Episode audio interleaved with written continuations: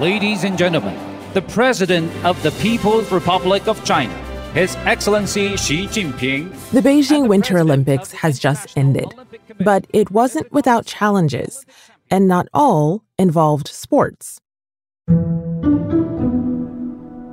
The United States and other nations are staging a diplomatic boycott of the event in protest at China's human rights record. Although this is not the first time the Games have faced a boycott from some nations, China's alleged human rights abuses cast a shadow over the event. The plight of China's Uyghur community and their harsh repression looms large over the Winter Olympics. The pandemic is still looming. While growing numbers of COVID 19 cases are also worrying athletes and officials.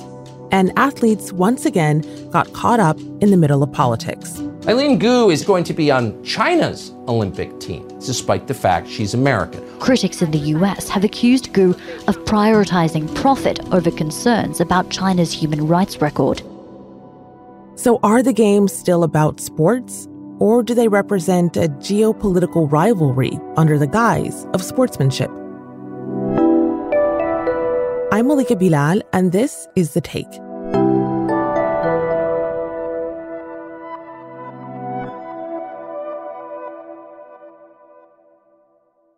My name is Jules Boykoff, and I teach in the Department of Politics and Government at Pacific University in Oregon. So, Jules, our episode hits listeners' podcast feeds a day after the closing ceremony of the 2022 Winter Games. As the author of four, soon to be five books on the matter, and someone who watches the Games closely, what did you make of them this year? Well, there have never been an Olympics quite like the Beijing Games in the sense that we're talking about an optional sporting spectacle that was staged under coronavirus pandemic conditions in a country that is a serial human rights abuser, that has long acted in ways that clash mightily with the lofty ideals that are enshrined in the Olympic Charter, and that in some respects blunted the exciting zeitgeist of athlete activism that we've witnessed in recent years. So, you know, Malika, there was a lot going on with these Olympics. So, big picture question here. Why do we have the Olympic Games in the first place? Are they meant to be political? If you ask the International Olympic Committee that question, they would for sure say no. And then they would also say the games are to provide the world with this moment that is devoid of politics. But I tend to see politics thrumming through the Olympics. And, you know, to be honest, as someone who's looked at the political history of the games, they've been there from the beginning, ever since that plucky French aristocrat named Baron Pierre de Coubertin began the Olympics in the 1890s, he actually pulled together political support from some of the powerful people in Europe and created the International Olympic Committee. And the Olympics have been political ever since then. And just if we shimmy ahead to the 1936 Olympics in Berlin, where Hitler used the games as a sort of trampoline for his own political power, which ultimately led to the debacle of World War II. Chancellor Hitler on his way to perform the opening ceremony. Like a modern Caesar, he stands on the balcony to receive the salutes of the athletes of 50 nations. Shimmy forward to the Cold War years, where essentially the Olympics were a political battlefield, a proxy battlefield for politics. The United States Olympic Committee voted to boycott the Summer Olympic Games in Moscow. I have notified the Olympic Committee that with Soviet invading forces in Afghanistan, neither the American people nor I will support sending an Olympic team to Moscow moving forward to today, you know, the very controversial choice of Beijing. So the Olympics are political through and through, and anyone who tells you otherwise is very likely milking the Olympic cow with both hands, meaning making their money off of the Olympic Games. So let's talk about that controversial choice. Before this Winter Olympics started, there was a big challenge for the host country, China, organizing the Games in the middle of a pandemic.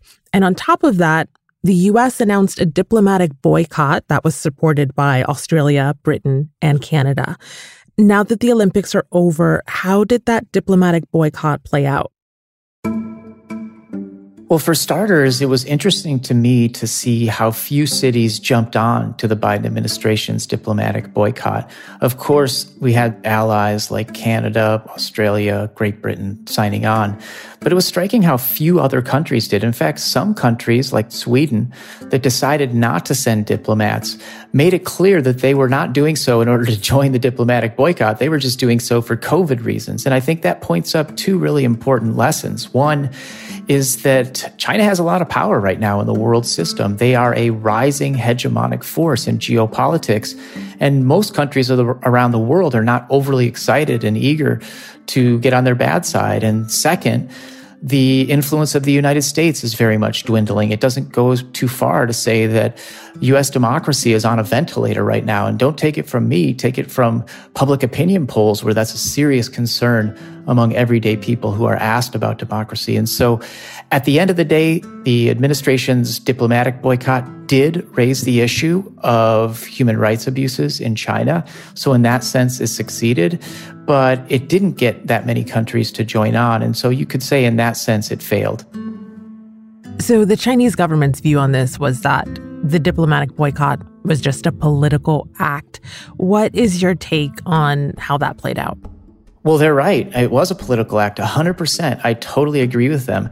The thing about it is, there is just so much hypocrisy flying around these Olympic Games. I mean, China itself boycotted the 1980 Olympics in Moscow over political reasons because they were upset with the Soviet Union's invasion of Afghanistan there's certainly hypocrisy from the United States around these Olympics and calling for a diplomatic boycott. I mean, look at the United States human rights record over time. I mean, this sort of undying, unquestioned support for Israel over time, despite the fact that there's an apartheid system being meted out against Palestinians. In a scathing new report, Amnesty International accuses Israel of committing the crime of apartheid against Palestinians in the occupied territories and Israel.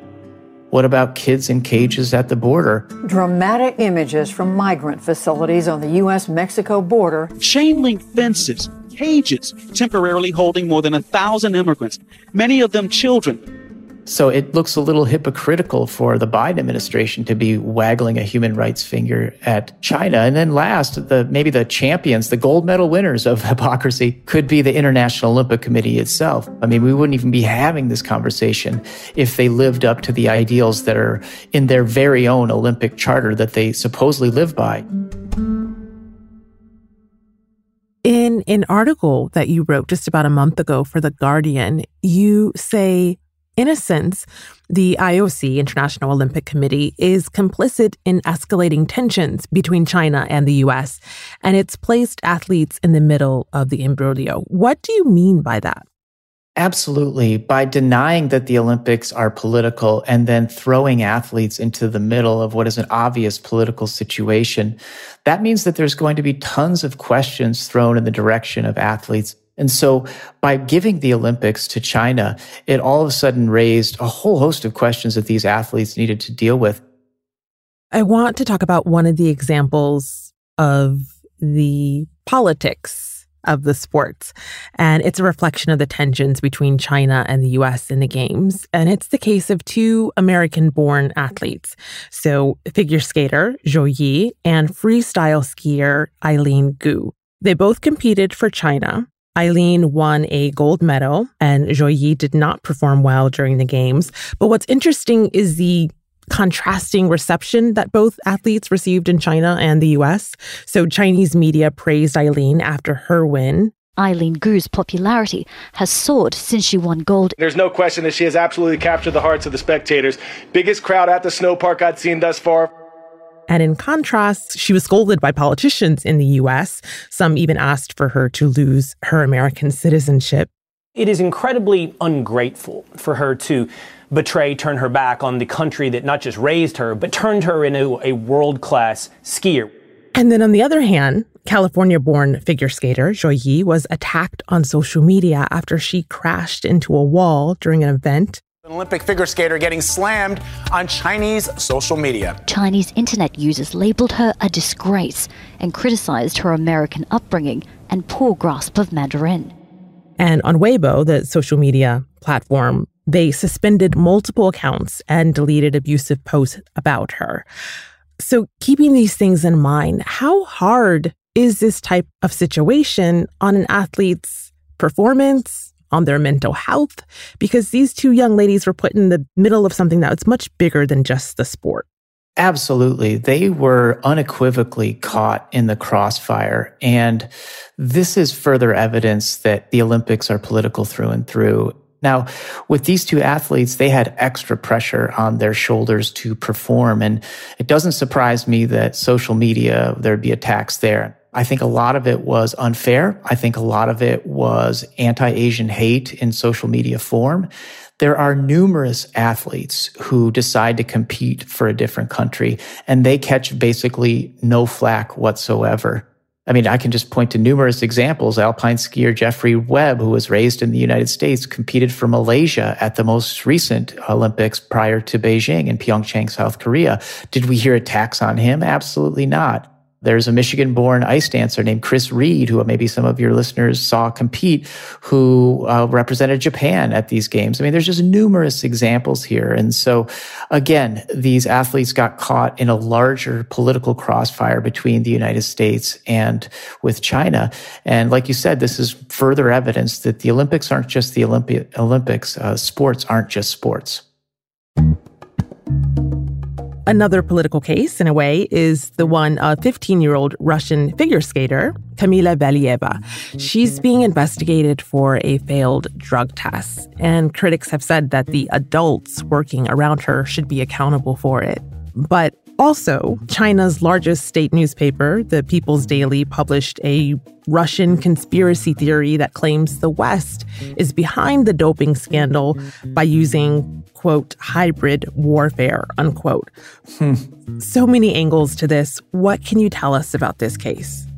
Well, first of all, I think it's just important to highlight that we're talking about a child here. She's 15 years old and she's been reared in an incredibly rigorous system a system that has spit out many athletes just like her, people who have to retire from figure skating because of the intensity of the training at age like 19 with wow. lifelong injuries. She's very much part of a system in Russia that unfortunately has a strong track record of systematic institutionalized doping and intentional cover ups. I mean, it was only a few years back at the Sochi Olympics, the Winter Games of 2014, where there was across the board state sponsored doping happening by Russia at those games. The World Anti Doping Agency said Russian athletes used performance enhancing drugs during the 2014 Sochi Winter Olympics. Drug cocktails and bogus urine samples. The doctor admits providing those and more to Russian athletes at the Sochi Olympics. The response from the International Olympic Committee was to try to keep Russia inside of the Olympic fold because they're a big player in Olympic circles. And so, doping is one problem among many that are plaguing the Olympic Games, but certainly doping reared its head here in Beijing in a way that was pretty gruesome. Jules says that athletes often feel like the International Olympic Committee doesn't treat them well. There was a really interesting and important study done by Ryerson University in Canada, along with this progressive global startup group called Global Athlete, and they compared the amount of revenue that athletes from big time sports like the NBA, National Basketball Association, the National Hockey League, how much they got. And for those big time leagues, athletes got between 45 and 60% of the revenues.